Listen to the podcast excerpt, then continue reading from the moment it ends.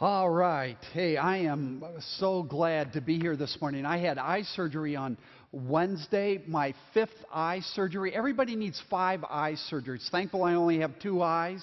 I'm seeing a lot better. I think it may be my last surgery at least for a while. But what it means is I've got to start to wear these readers and kind of figure this out and see where my vision goes as it settles down over the next couple of weeks. So hang with me. And if, and if you wave at me and say, hey, Robin, I'm kind of looking like that, you know, just give me a, a little slack. Somebody said, hey, Robin, got the name for your next book. Instead of when the bottom drops out, how about when your vision drops out or your eye drops out or something like that? I think they may be on to something. I want to say one other thing before we go to our passage, before we have the privilege of looking at God's Word, and that is this Easter is seven weeks from today. And we are praying, we are planning, our desire is to make this the best Easter worship service wise in the history of the planet here at Wheaton Bible Church this Easter. And I want to ask you to do two things. I want you to be praying. Be praying that God would anoint, that God would bless, that God the Spirit would move. Every year, all around the world, people come to Christ in Easter worship services. And the second thing I want to ask you to do is to begin to think about, to pray about who you can invite. Easter may be the easiest service all year long to invite people that don't know Christ, people that are trying to figure out this Jesus thing to a church service. Invite coworkers, neighbors, extended family members. I want you to begin over the next weeks to think about that and to pray about that. We want God to do something incredible. Join us in praying that God would rain down thunder this year, seven weeks from now at Easter. Now, today, we're going to go back to the Gospel of Mark. So turn with me to Mark chapter 7. We're continuing this series, that series entitled Follow Me. It's really a series on Jesus in the Gospel of Mark. And today we come to a fascinating story about faith. And I want to clarify something on the front end because, contrary to popular opinion, um, all of us have faith, not just religious types. Uh, believers have faith, unbelievers have faith. Christians, atheists, all of us have faith. Every time someone sits in a chair, every time someone applies the brakes, they're depending on that chair. You're depending on this chair to hold you up. They're depending on those brakes, and faith is dependence. I go to my iPhone, I click on my Maps app, and for the next 30 minutes, I follow the directions on that app to get to someplace I've never been before. What am I doing? I'm exercising faith in that app. Usually it's right, not always. But really, that's how we journey through life. All of us exercise faith. Uh, faith in ourselves, faith in our abilities, faith in our apps, faith in our wits, uh, faith in people, faith in our, our assets, faith in our, our jobs, or, or faith in God. I say all this uh, to, uh, simply because I want to say to you don't let your atheist friend ever imply, hey, you've got faith, but I've got the facts. No, we all exercise faith. And today we're going to look at a fascinating, just a flat, fascinating story on the subject of faith. But this story is about faith in Jesus confidence in Jesus, uh, dependence upon Jesus. Not just that Jesus is good, but that Jesus will always be good to me in spite of my brokenness. And the beauty and the blessing of that kind of faith, that kind of confidence, that kind of uh, dependence upon Jesus is that this alone is what delivers us from our sinful tendencies to oscillate either between pride on the one hand and, despair on the other. I, I can do this on my own, or I'm overwhelmed and I can't do this at all. It's faith that delivers us. It's also faith that delivers us from this horrible bent we all have to bury our insecurities, to bury our miseries under a pile of personal achievements or appearance or, or, or status. Faith in Jesus Christ alone is what keeps us sane, is what makes us whole. It's what fills our lives with gratitude. And today, most of us are gratitude deficient. Most of us are gratitude starved. As a matter of fact, I read this week that most of us have, now follow this, a missile defense system against incoming gratitude. We just shoot it down. Our lack of faith uh, makes us like the Grinch that stole gratitude. But ultimately, it isn't a gratitude thing, it's a, it's a faith thing. And it's faith that neutralizes your missile defense system against incoming joy, incoming blessing, incoming gratitude, incoming experience of the living God or with the living God. A lot to say about faith, a lot more. So let's get to our story. Mark chapter 7, we pick it up in verse 24. Mark 7, 24. Follow with me as I read from God's holy word. Jesus left that place and went to the vicinity of Tyre. He entered a house and did not want anyone to know it. Yet he could not keep his presence a secret. In fact, as soon as she heard about it, a woman whose little daughter was possessed by an evil spirit came and fell at his feet. The woman was a Greek, born in Syrian Phoenicia, no less. She begged Jesus to drive the demon out of her daughter. First, let the children eat all they want, he told her.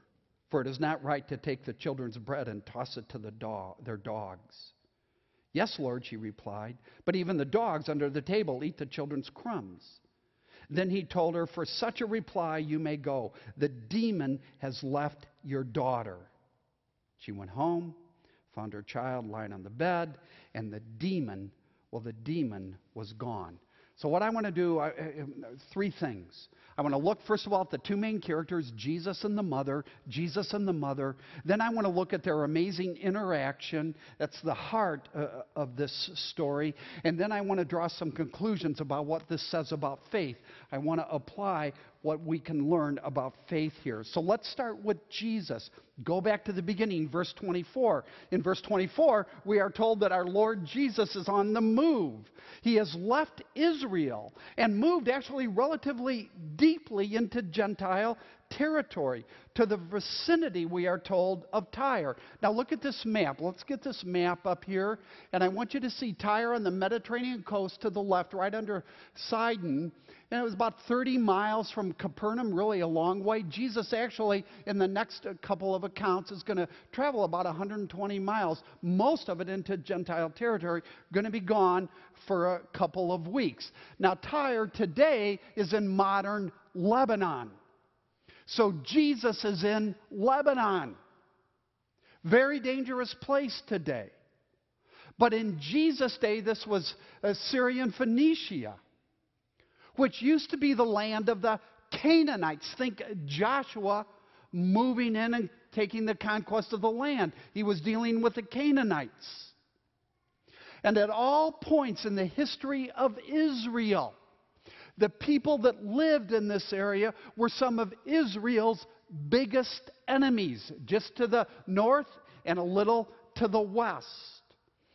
So, yes, Jesus' earthly ministry was primarily to Israel, not exclusively, but mostly. To the Jew first, and to the, uh, then to the Gentile, as Paul will say in Romans chapter 1 and verse 16. But here in our passage, Jesus reveals his love. Jesus reveals his commitment to the whole world. And here he does something. He foreshadows or he uh, uh, pictures what will be the uh, responsibility of the disciples to take the gospel to the whole world. He, he foreshadows what we're going to read about in the book of Acts as the gospel explodes around the world. So here in this passage, in this one verse, verse 24, we see again the missionary heart of Jesus. We see his love for everyone.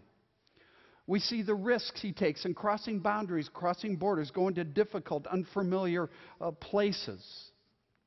But you say, wait a minute, if Jesus is so interested in the Gentiles, then why are we told that Jesus didn't want anyone to know he was there? And the answer is not because he didn't want to reach the Gentiles, but because the disciples, his disciples, weren't ready. They weren't ready. Because Jesus is now in a phase where he is focusing on developing uh, the disciples. Let me illustrate that. Turn ahead two chapters to Mark chapter 9 and verse 30. And we read, they left that place and passed through Galilee. Jesus did not want anyone to know where he was. Now he's back in Israel because, verse 31, he was teaching his disciples. Now the same thing is going on in chapter 7 while Jesus is in Phoenicia. Reaching the Gentiles is coming. But Jesus doesn't want his primary ministry of disciple making and teaching to be trumped by the secondary ministry of healing. Now, Jesus loves the whole world, loves everyone. But he knows the only way the world will be reached is by making disciples that make disciples that make disciples. Ted spoke to this a minute ago. So that's Jesus. The other main character is this mother. She is described in verses 25 and 26. And I want you to understand of all the people that approach Jesus in the Gospel of Mark, of all the people, she has the least going for her from a Jewish perspective. She's a woman, she's a Gentile, and she's from the hated Phoenicians. Not a lot going for her. And to make matters worse, her family is in shambles, spiritual shambles. Her little daughter was demon possessed. In Matthew's account, Matthew has this woman say to Jesus, My daughter is suffering terribly. And she was. As a matter of fact, we have some different accounts in the, uh, the Gospels that show us what this is like in the lives of children. Turn back to Matthew or, or to Mark chapter 9 and verse 17, where we have an illustration of this in the life of a son. We read Mark 9 17, Teacher, I brought you my son who was possessed by a spirit that has robbed him of speech. Whenever it seizes him, it throws him to the ground. Now, the other gospel accounts tell us that this demon was also throwing this son into the fire, into the water. All sorts of burns, all sorts of lacerations. Maybe that was the case with this little girl. Verse 18 whenever it seizes him, it throws him to the ground. He foams at the mouth, gnashes his teeth, and becomes rigid. Can you imagine as a parent? Go back to Mark chapter 7. Now, while we don't see this as much in the, the West today, we do see it, but not in the West. I, I can't imagine anything more horrific as a parent. This woman not only had demons in her home, she had a daughter that was demon possessed. And the fact that the mother came, not the father, indicates that she was most likely a single parent. Her father had checked out, the dad had checked out a long time ago, and this woman was on her own. It means she didn't go out much. Uh, uh she couldn't do much because she never knew what the demon was going to do with her daughter. She probably didn't sleep a whole lot. Can you imagine the stress in her life, this mother's life? She had every reason to be angry, every reason to be bitter, every reason to be depressed, every reason to be overwhelmed, every reason to be an alcoholic, to reject God. Now, maybe this family had secrets. Maybe they had done, mom and dad had done some bad stuff and had given Satan and the demons an entree, and maybe this mother was riddled with guilt and regrets. Look what I've done. Her life was one long nightmare. And let, let, me just say to those of you in the marketplace, to those of you in, in, in different neighborhoods or your extended families, God in His sovereignty has placed you where you are. And, and, here we see Jesus as a missionary go to where it's difficult, it's dark, and it's uncomfortable. So that people that are being destroyed by demons, by dysfunction, by deceit, and by disbelief might be saved. Never ever lose sight of that.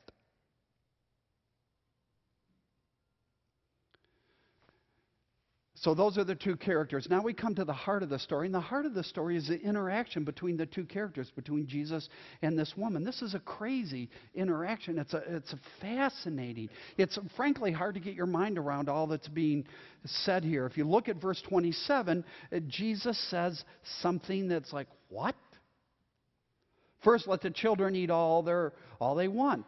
For it is not right to take the children's bread and uh, toss it to their dogs. Really, Jesus? Uh, did Jesus really say that? I mean, these words seem to be difficult. These words seem to be hard. They seem to be derogatory. They seem to be harsh and offensive. The children refer to Israel. The bread refers to Jesus' ministry of redemption. And the term dogs refers to Gentiles including this woman that Jesus is speaking to. And what in the world is going on? Uh, some say that this is Jesus' most offensive statement in the Gospels.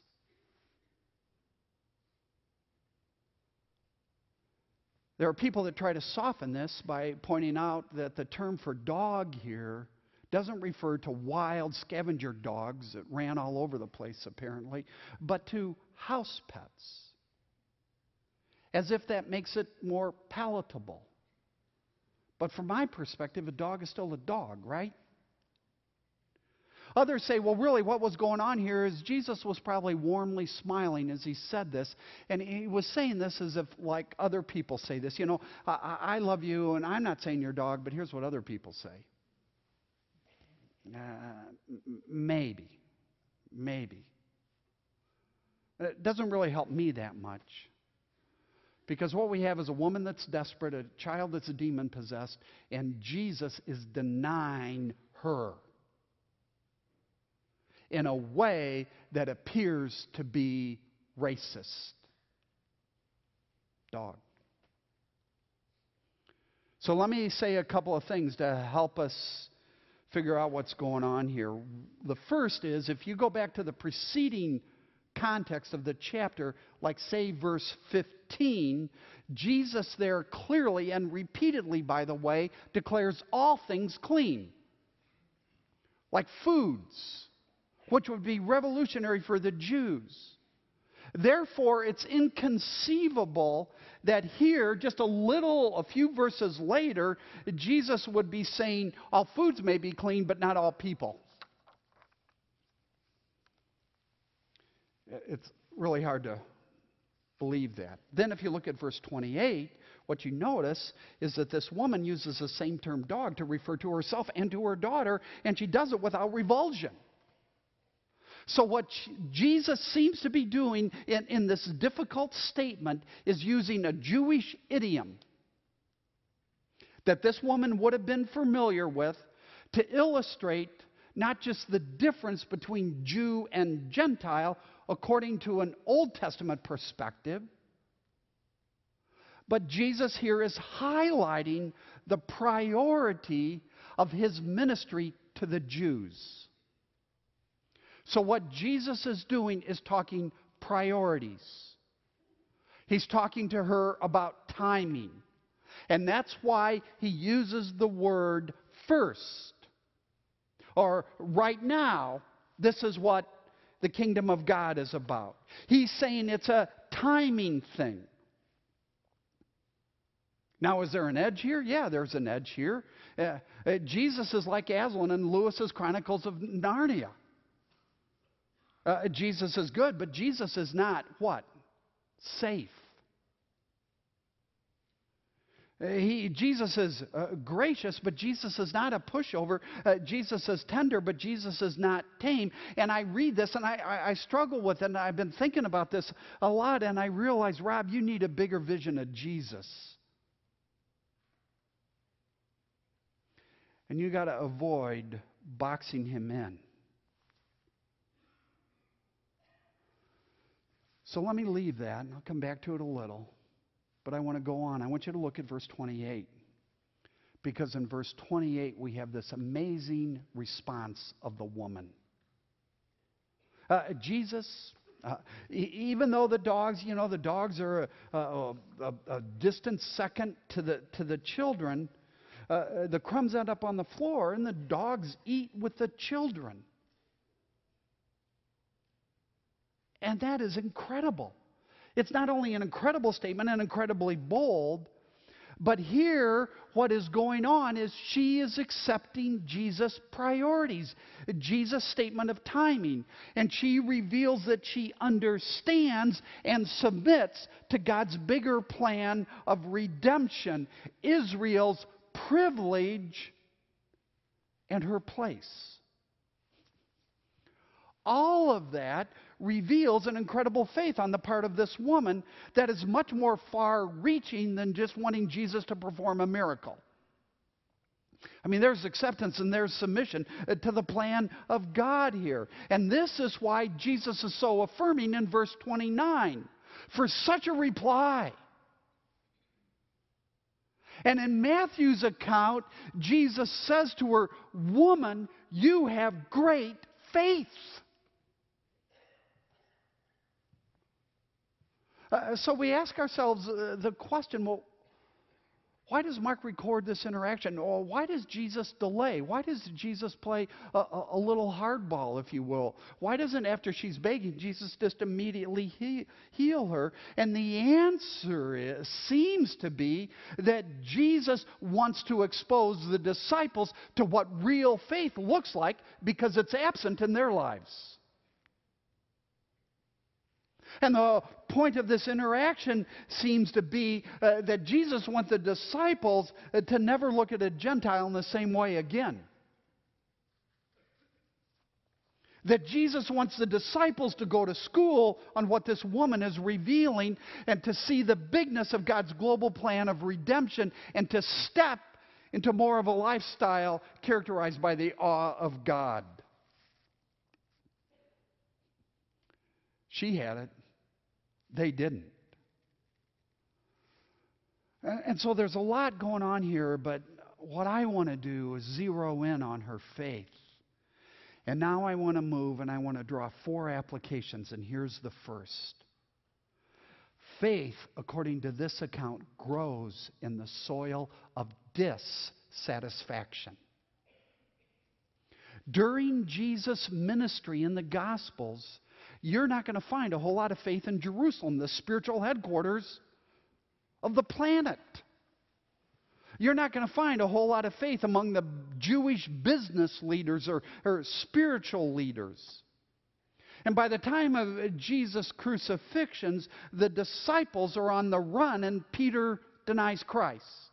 Yet here in our passage, this Phoenician Canaanite woman with no telling what kind of background she had has extraordinary faith. What is the difference?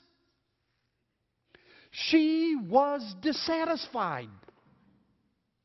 Yes, she was dissatisfied with her circumstances, to be sure. Who wouldn't be? But she was also dissatisfied spiritually. And she knew, she believed there were answers, and she knew she didn't have them. And she was on a mission. Now, the rest of the New Testament, and we see this here, will tell us that the gospel of Jesus Christ is no respecter of person, education, background, race, IQ, status, anything like that. Christianity is fundamentally always an outsider movement. But one of the main reasons for the pervasive lack of faith in our culture today is that we're way too satisfied. With where we are. and our stuff. And so we end up being satisfied with our stuff and we miss the Savior. And our problem isn't that we are weak, uh, our problem is our delusion of personal strength. This woman was beyond that. She saw through the phoniness of living by externals. And she was fundamentally dissatisfied. Not just with her circumstances, but with her sin, with her religion. And faith, faith always grows in the soil of dissatisfaction. Second thing we see. Second thing she tells us, she teaches us, is that faith, biblical faith, this biblical confidence and dependence, grabs onto Jesus. Her faith, I want you to understand, is Christ centered, is Jesus centered. It is thoroughly grace centered. In verse 25, look back at verse 25, we're told as soon as she hears about Jesus, she came and fell at whose feet? Jesus' feet. She runs to Jesus. She wouldn't let go of Jesus. She wouldn't stop praying, wouldn't stop begging. Faith is dependence. Biblical faith is dependence upon Jesus. It's casting yourself on the mercy of Jesus. It's pursuing Jesus. It's praying. It's talking. It's begging from Jesus. It's listening to Jesus. It's focus and it's passion. It's this intersection of the, the mind and, and the heart and, and the will coming together in such a way uh, that, that regardless of your history, regardless of what you have done, regardless of your regrets, regardless of your circumstances, regardless of your previous sin, the most important thing in your life is Jesus.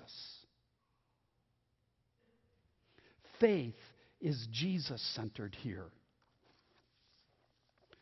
Uh, faith understands. This Jesus centered faith understands it. Resolution and, and, rest is, is never found in understanding. Lots of things she didn't understand, but it's found in trust. It's not found in the results, it's found in the process, and we want the results. Faith here isn't just a head thing. It's not just a theological thing. And the theology and our, our heads being involved is, is critical. It's ultimately a heart thing, a deep seated passion to be blessed by Jesus. Jesus, will you heal my daughter? I think we have one of the great New Testament pictures of faith here. And faith here is thoroughly Christ centered. Third, faith is persistent. This woman was, if she was anything, man, she was persistent. She grabs onto Jesus. She refuses to let go. We see this in verse 26. We see it again in verse 28, where she refuses to take no for an answer. Uh, just this week, I was reading someone who was saying, I believe in the sovereignty of God. I believe in the providence of God. I believe in the faithfulness of God. Uh, I believe in the sovereign plan of God, but I have lived long enough to know that next to God's reliability, God's other name is surprise. And then he told this story. A man by the name of Victor Klemperer lived in Germany in pre World War II. He was a scholar, he was an academic, he was a university professor at the University of Dresden in Germany. And his specialty, his focus, his life's work was 18th century French literature. As a matter of fact, his dream, the, the dominant motivation of his life, was to write the definitive work on 18th century French literature because he knew that if he could do that, all sorts of good things would follow. And he devoted his life to that dream. But then the Nazis came into power in Germany, and Klemperer was a Jew. And piece by piece, the Nazis took away his freedom. First, they took away his phone than his car.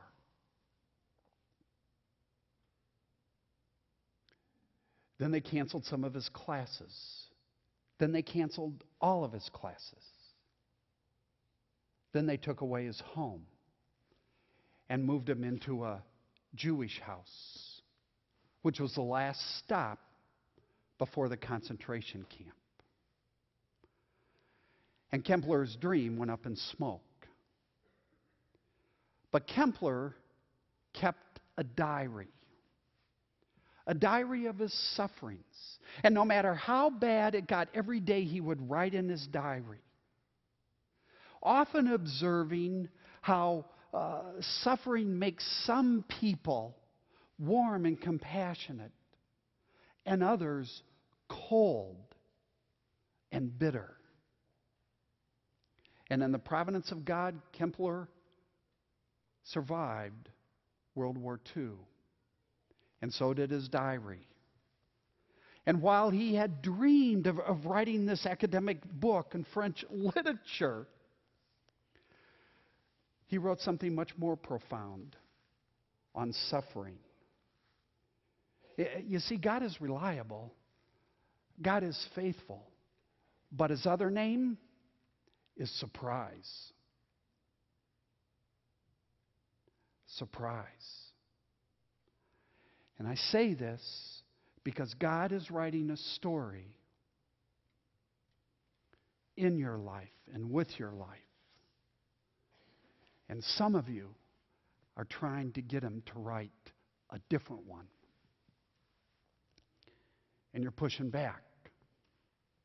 And you're rejecting it. This poor woman in Mark chapter 7 had no idea her story would involve a demon possessed daughter and all the misery that that would entail. But instead of rejecting God, instead of collapsing in self pity and, and, bitterness or alcoholism, she found freedom. She found transformation in the midst of her surprise by reaching out to Jesus, grabbing on to Jesus, and holding on to Him in faith and submission.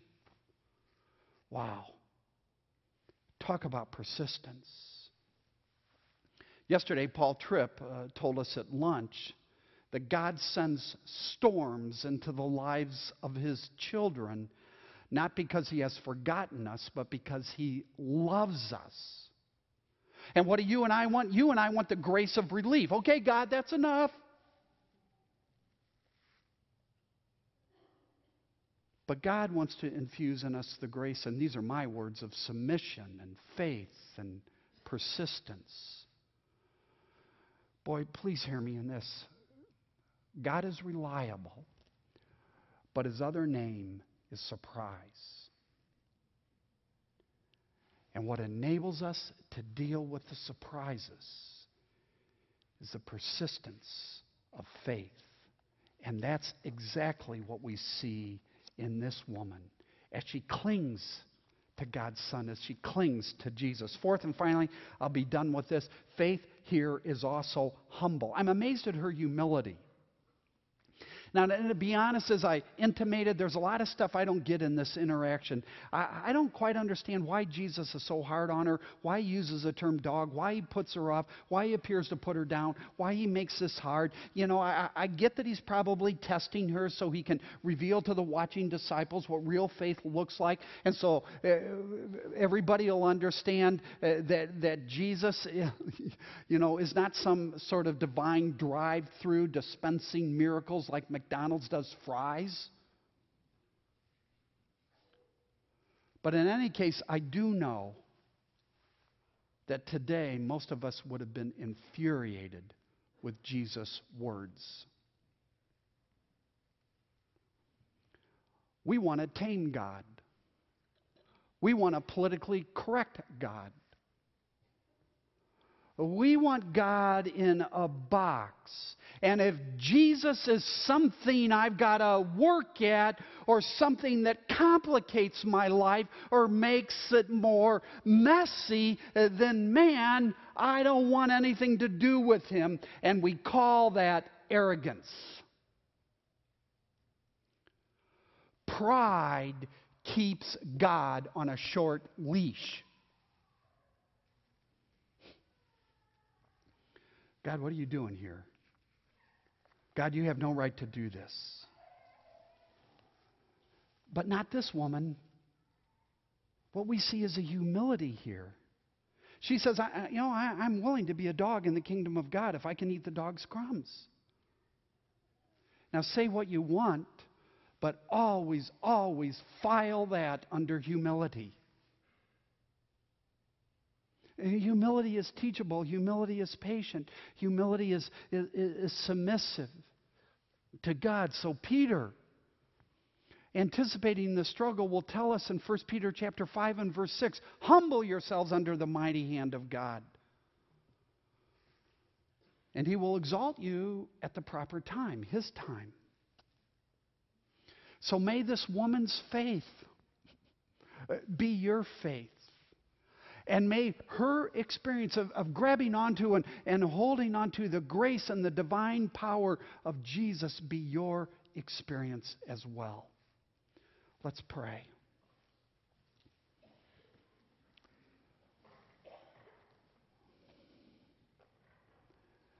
Father, there's something really complicated and yet extraordinary going on in this simple passage.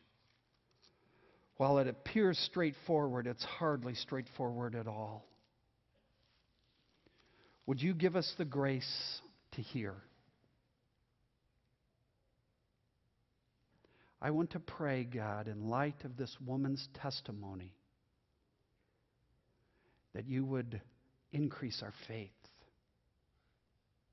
In Jesus' name, amen. Now, would you stand with me?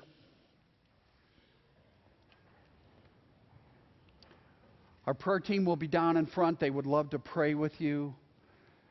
But now to him who is able to do exceedingly abundantly more than all that we ask or think, according to his power, this power that works within us, to him be the glory.